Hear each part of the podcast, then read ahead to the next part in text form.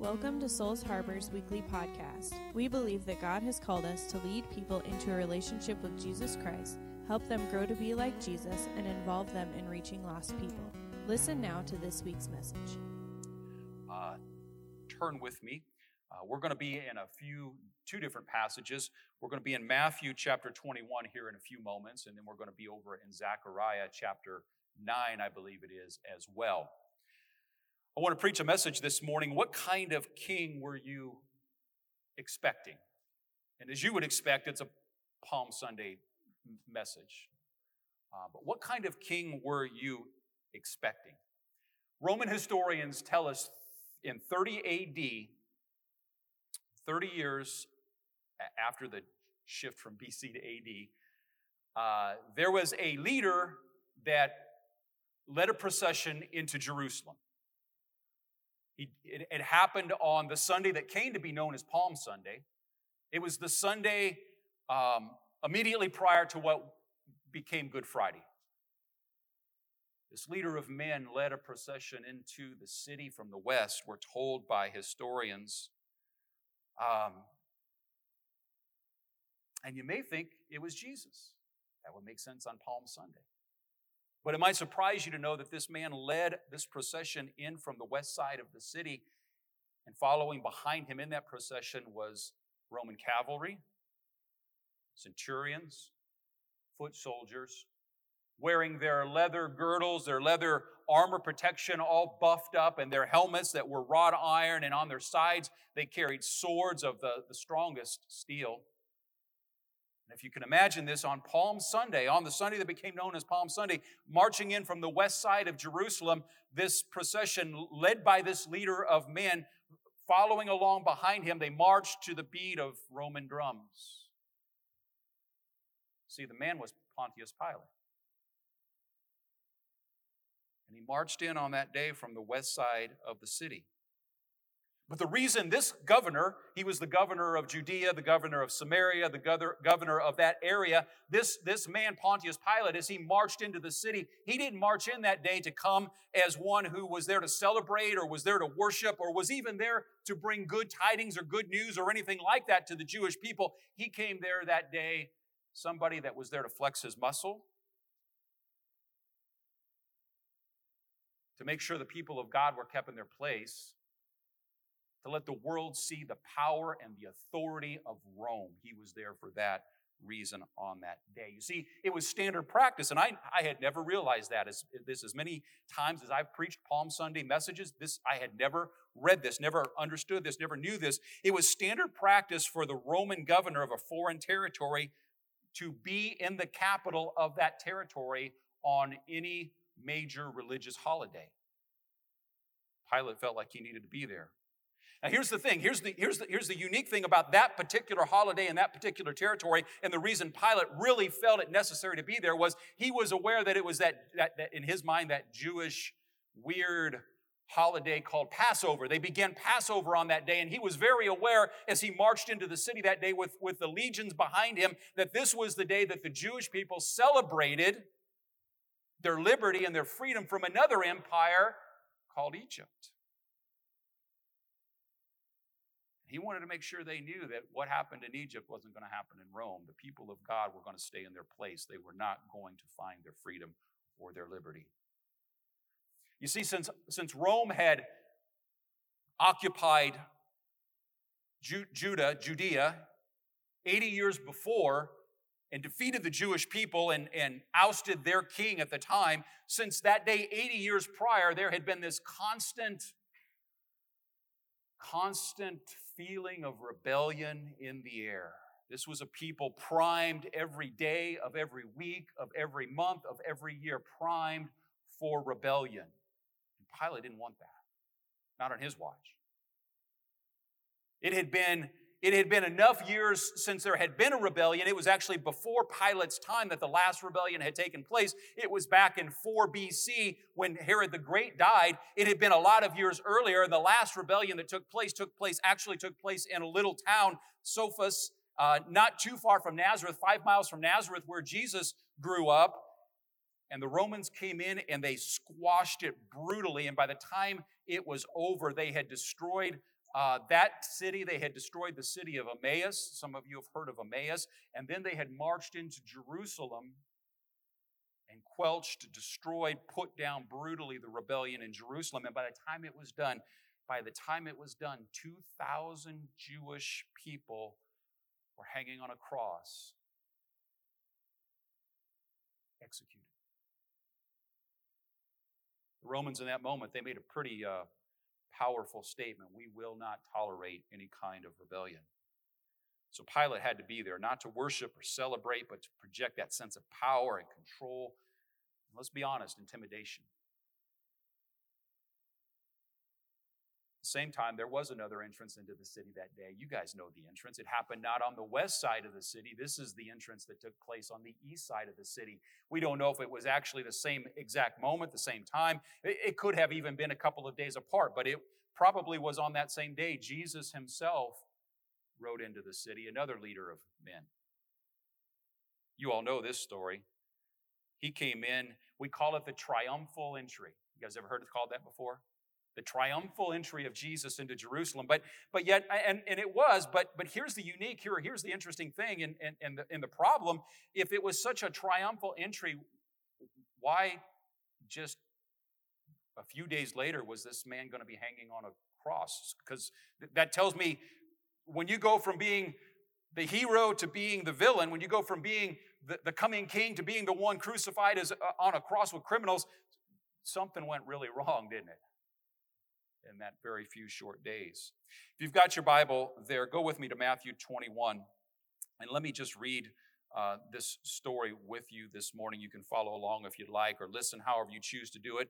But, but listen to the story of Jesus' entrance on that day on the east side of the city. Now, when they drew near to Jerusalem and came to Bethphage, to the Mount of Olives, then Jesus sent two disciples, saying to them, Go into the village in front of you, and immediately you will find a donkey tied and a colt with her, untie them and bring them to me. If anyone says anything to you, you shall say, The Lord needs them, and he will send them at once. Now, let me just stop there for a minute and say this. In, in our culture, to ride on a donkey is not very prestigious, right? I mean, we want, we, we, we just don't think very highly of that. But understand, in their culture, in the culture that Jesus lived, in the Old Testament culture we're going to see in a moment in Zechariah, it was very appropriate for a king to ride on a donkey. That was, that was an acceptable uh, means of transportation for a king. So, if you can make that cultural shift, that will help.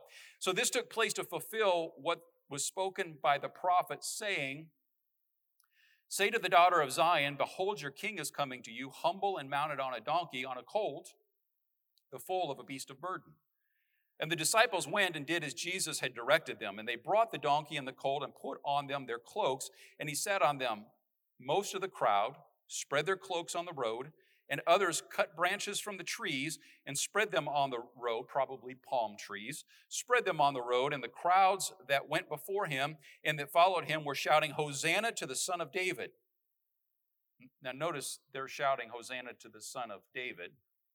Why were they doing that? Because they were looking for the son of David, the descendant of David, to come back and reestablish the kingdom of David, which was a kingdom that ruled the world, kind of like Rome did, a kingdom that had full control, of, a kingdom that was full of freedom and liberty. That's what they were looking for. They shouted, Hosanna to the Son of David. Blessed is he who comes in the name of the Lord. Hosanna in the highest. And when he entered Jerusalem, the whole city was stirred up, saying, Who is this? And the crowds said, This is the prophet Jesus from Nazareth of Galilee. And we see the entrance of Jesus into that city from the east side. But here's what we usually think, okay? We, we read that and we kind of, we take notice of, okay, he rode in a, on a donkey. That was, a, to us, that's a little weird. And most of us don't, even if we make the cultural shift that it was no big deal for a king to be on a donkey, most of us just see that as Matthew's portrayal of Jesus' mode of transportation, right? I mean, if it was modern day, Jesus drove in in a Cadillac or Jesus drove in in a really nice Chevy. I, I don't know. I mean, we would, we would, we, it's just his mode of transportation. It was no more than that for most of us as we read that passage. But here's the interesting thing for the Jewish people who were hearing this written in the book of Matthew in, in, in the first century church, it was so much more than that. And matter of fact, for the Jewish people that were standing there, that day, watching this man, if you can picture it on this dusty road, watching him ride in, sitting on that colt of a donkey, and seeing the palm branches laid on the road in front of him and, and the cloaks, if you can imagine taking your good coat off and laying it on the road in the dust so that this donkey could walk across it with this king on it. I mean, that's saying something about how you feel about this king. But what, so what they were imagining that day as they watched this transpire was something deeper. It's something that comes out of the book of Zechariah. And if you've got your Bibles there, turn with me to Zechariah 9. And let me just read a few verses out of Zechariah 9, 9 through 12. This is where that phrase that Jesus, that, that direction that he's actually quoting Zechariah, Jesus says when he talks about the donkey. It says in verse 9, Rejoice greatly, O daughters of Zion. Shout aloud, O daughter of Jerusalem. Behold, your king is coming to you. Righteous and having salvation is he, humble and mounted on a donkey, on a colt, the foal of a donkey. See, Jesus was quoting Zechariah, the prophetic word of Zechariah, when he said, Go get the donkey, the colt, and bring him, and I'm going to ride in on him. And the people knew that. But the other thing they knew was out of Zechariah, what this is describing, if you put this whole passage in context, it's this it's God proclaiming to the people of God, I'm still watching over you, I'm still protecting you, I'm still keeping you, I'm still bringing you salvation, I'm still going to defeat those that oppress you, I'm going to put them down, I'm going to destroy them. You're going to have your freedom and your liberty. Again, that's the context of the, the Old Testament prophet about the donkey and the king riding in on the donkey. They got that. Now, listen to me. Today, I think we as the people of God need to grab a hold of that because the people of God are now sitting right here within this church. You all, if you're walking in relationship with Jesus, are the people of God. And God is still saying to us prophetically in many other ways in His Word, He's saying to us, I've still got you. I'm still taking care of you. I'm still looking out for you. I'm still looking over you. I'm still going to defeat the oppressor. I will still bring you liberty and freedom. I will still heal you and all of those things. This is still the God we serve, and we sit in the place of the people of God now. Verse 10 goes on and, and, and, gives us a little more explanation. He says, I will cut off the chariots from Ephraim and the war horse from Jerusalem. And think about this. Don't think the Jewish people weren't aware that as Jesus rode in on the donkey, fulfilling Zechariah, Pontius Pilate, who was the governor and the oppressor, was riding in on a war horse in the other side of the city. Don't think they didn't re- recognize that. He says, And the battle bow shall be cut off, and he shall speak peace to the nations. His rule shall be from the sea to sea, and from the river to the ends of the earth. As for you also, because of the blood of my covenant with you, we need to be in covenant relationship with Jesus. Because of the blood of my covenant with you, I will set your prisoners free from the waterless pit. Return to your stronghold, O prisoners of hope. Today I declare that I will restore to you double. Anybody like double? Absolutely. Double stimulus check, double pay raise, double dip ice cream. Y'all get it? Who doesn't like double? He said, I will restore to you double. Don't think they weren't aware of this. But here's what they missed they missed the part that said, or the significance of the part that said, Your king will ride in humble and mounted on a donkey, on a colt, the foal of a donkey. Now you say, Pastor Barry, what's the point? Kings that were going to war to destroy, to kill, whatever, they rode on a horse. They rode a war horse. Kings that came into a city on a donkey were coming in humility and peace. That's what they missed.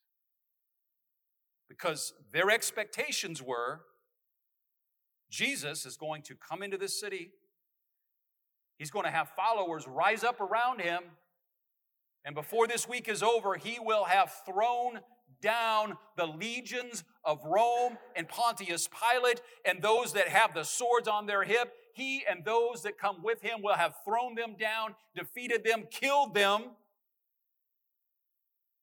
and he will have victory. But they missed that he was coming in peace. Their expectations were different than the reality. Here's the thing about God regardless of our expectations, He does it His way.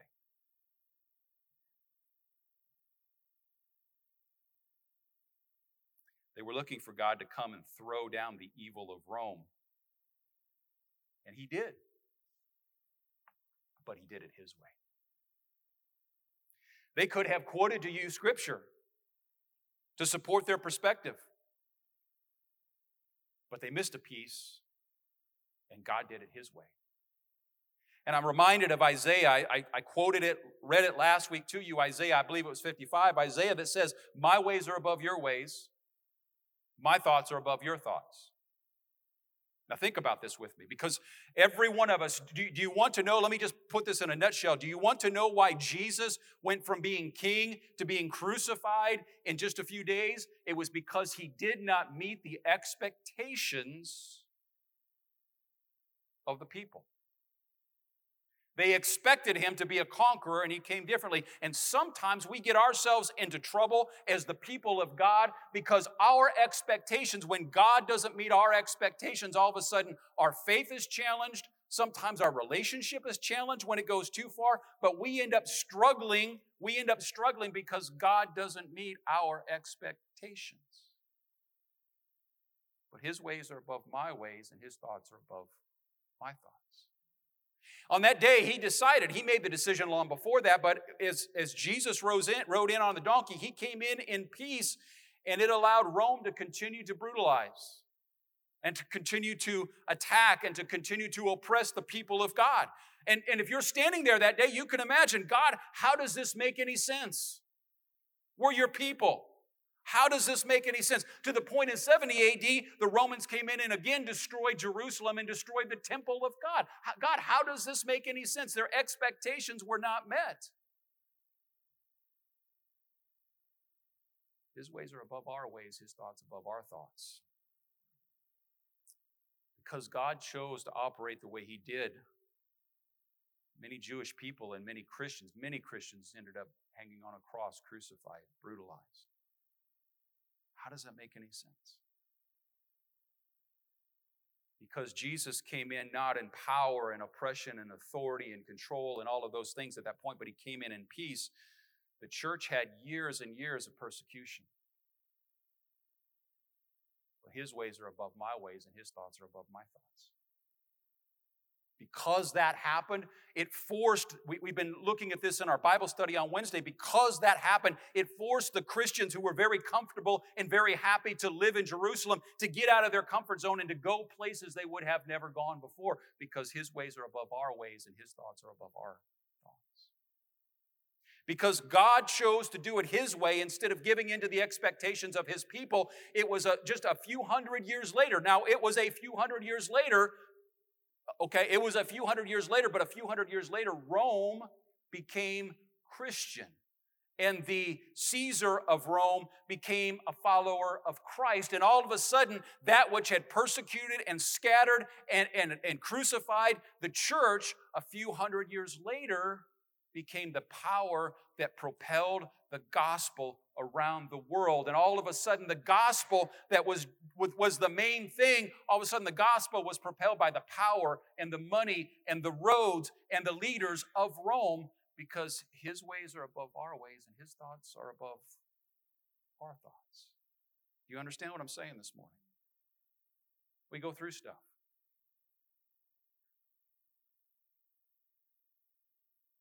Is there anybody here that's ever expected something of God and he didn't do it the way you thought he should? Am I the only one? A couple others? And we need to live in Isaiah 55. His ways are above my ways, his thoughts above my thoughts. Do you know what I see when I'm going through stuff? Do you know what I see? We need to fix the squeak at some point. Can you all hear that? Can you? Drive me crazy. And then I forget about it as soon as service is over. So I'm going to stop in the sermon and say, Can we fix this squeak? Let's throw some screws in that while I'm thinking about it. You know what I'm thinking about whenever I'm in the middle of stuff? I'm thinking about the stuff. Now, now listen to me. I, I, don't think I'm unique in this. If I and God grow me in this because it's not the right way. But when I'm in the middle of this stuff, my vision is about right here. And the bigger the stuff, the more painful the stuff, the more my vision's right here. This is all I see. God, fix this. Keeps me up at night, wakes me up in the morning, keeps me miserable when I'm awake, affects my dreams, affects my eating, everything. God help me, because my vision doesn't go any bigger than this. But his ways are above my ways, and his thoughts are above my thoughts. And God looks at my circumstances and still loves me, but what he sees is what's going on out there. What he sees is what's going on out there. What he sees is what's going on next week, next month, next year, 200 years in the future when Rome becomes a Christian nation. You understand what I'm saying this morning? His ways are above my ways, and his thoughts are above my thoughts. And I'm struck right here in this moment of, of difficulty, but God's seeing such a big picture, such a bigger picture, and he says, I'm going to do it my way. And I've got two choices. I can stand there and say, God, you can't be God. I don't think I can serve you. I don't think I can be faithful to you, God, because you, you just, I, you, you can't let me stay here and be okay with this. Because all I'm seeing is right here. His ways are above my ways, and his thoughts are above my thoughts. Or I can say, God, you're God. You're God in the sunshine, and you're God when the storm's raging around me. God, I, I am just human. I'm just flesh and bone, and I'm standing in the middle of this moment of whatever it is. And God, I don't know that I can take it, and I don't know that I've got the strength, and, and it's it's beating me down, God. And I, and I can stand there and say, God, I don't understand. Let Your will be done. Sustain me, strengthen me, encourage me, and help me walk through this. Right? Now, listen to me, folks. God still heals. God still delivers. God still does the miraculous. I pray for those things every day on your lives. I pray for those things every day over my family. I pray those things over myself on a daily basis. Literally, I mean that on a daily basis. I pray those things. I believe those things. I have pastored and served the Lord enough years to have seen them happen time and time again. But at the same time, I've had more than one instance where I've watched God not do it the way I expected Him to do it. And out of that came a bigger praise, a bigger glory, a bigger moment, a greater opportunity than I ever could have imagined in the moment of the difficulty. And I'll be honest enough with you to say that there's been more than one instance where I've looked at a situation and I've never seen the glory on the other side. I never understood why. And all I could say is, God, I choose to believe. Now, I happen to believe when we get to heaven, it's all going to make a lot more sense. There's, there's something about having that glorified body, glorified mind, where things begin to fall into place. I, I can only imagine what heaven's going to look like. We're going to step into heaven, and all of a sudden, we're going to look around after we praise God for about a million years. We're going to look around and say, Oh, I get it now. How, how could I miss that? You ever have an aha moment? We're going to be standing in heaven a million years down the road, having praised God for a million years. I mean, years don't mean anything in eternity, but and all of a sudden you're going to have an aha. Oh, yeah, how could I miss that? I see it now. But right now, standing in this moment, I just lean upon the Lord and have to trust. Otherwise, I become the one that hangs him on the cross. And, and I don't want to be that guy. See, my disappointment that Jesus doesn't do it my way does not equal a failed Jesus Messiah, because that's what happened to Jesus. These people had expectations, word built expectations, and when Jesus didn't meet their expectations the way they thought he should meet their expectations, they were given the choice. You can either crucify a known thief or you can crucify who in your mind is a failed Messiah. And they chose to crucify who in their mind was a failed Messiah.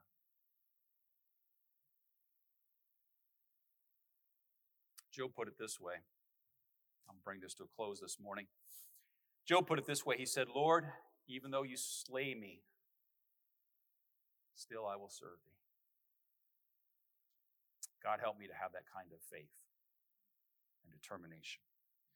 Today is Palm Sunday. Today is a day of Hosanna, and I know maybe that doesn't sound like a celebratory s- sermon, but here's the thing that is always true. Keep, keep the main, quote, main thing the main thing. You're saved, born again, sins are forgiven, in the end, you win. and you're going to have all of eternity to figure it out. If that doesn't sound like something to celebrate, I don't know what does. I believe in the blessings of God. I believe in the power of God. I pray for those things. We're going to continue to pray for those things. But if God never does anything else for me, Lord, I will serve you. You've already saved me. I'm going to heaven. I've got eternity with you. Amen. Yea, though he slay me, still will I serve him. So today is a day of celebration. It's a day of thanksgiving. It's a day of worship. It's a day of praise. But I want to say this to you it shouldn't just be on Palm Sunday. Every day ought to be a day of celebration.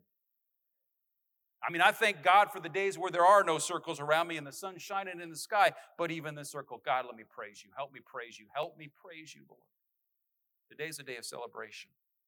And one of the things we've done as a church traditionally for years, we, we did it before I became your pastor, was this extravagant offering. And, and, and, and please hear me on this. This is not about me saying, I'm going to give you $10, God, because I believe you're going to bless me with a hundred. Now, if God chooses to bless you with a hundred, I awesome.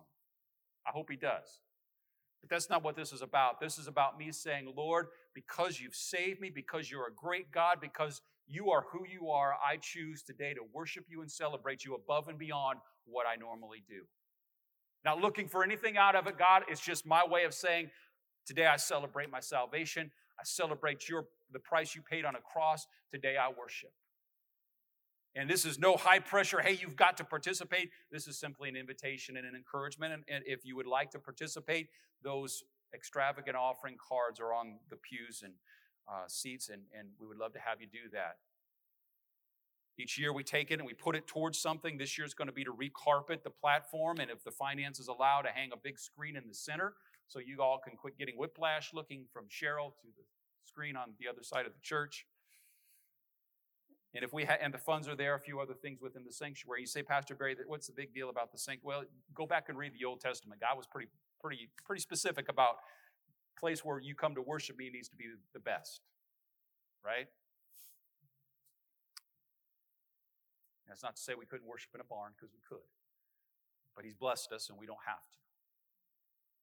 So, however, this morning you would choose to participate, if I remember right, there is you can go to the website and, and participate through Easy Tithe. You can text by giving.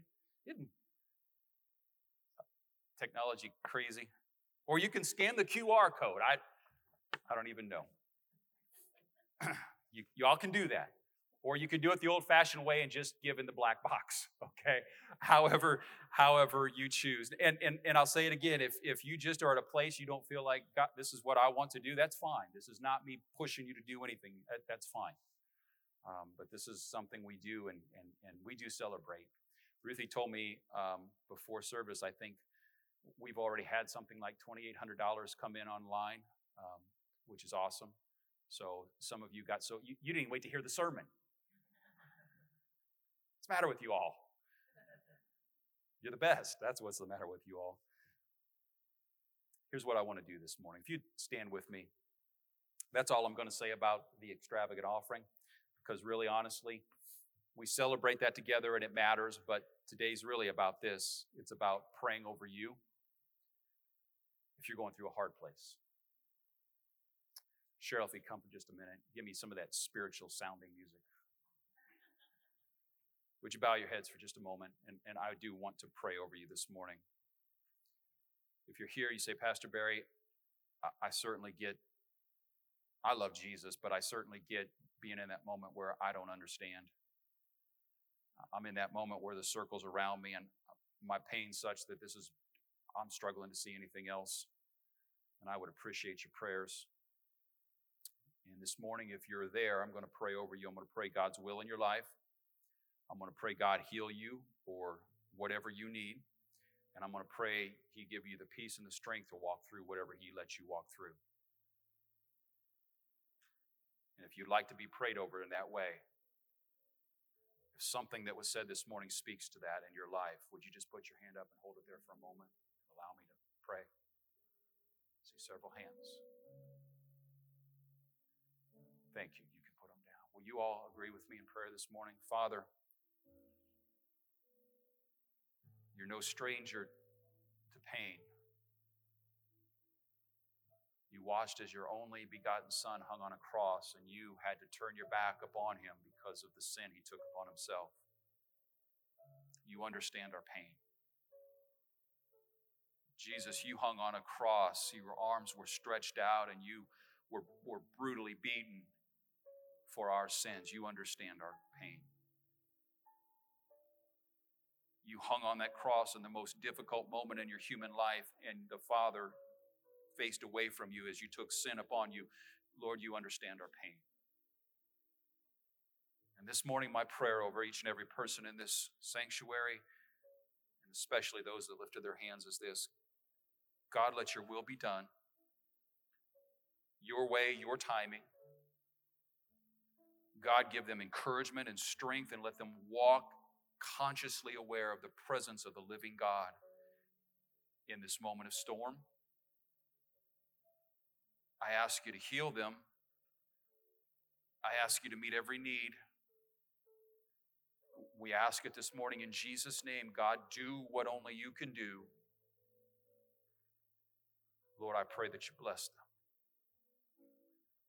Bless them in the storm, bring them through the storm, bring them out of the storm. God, with faith that grows, God, with faith that grows deeper in every moment.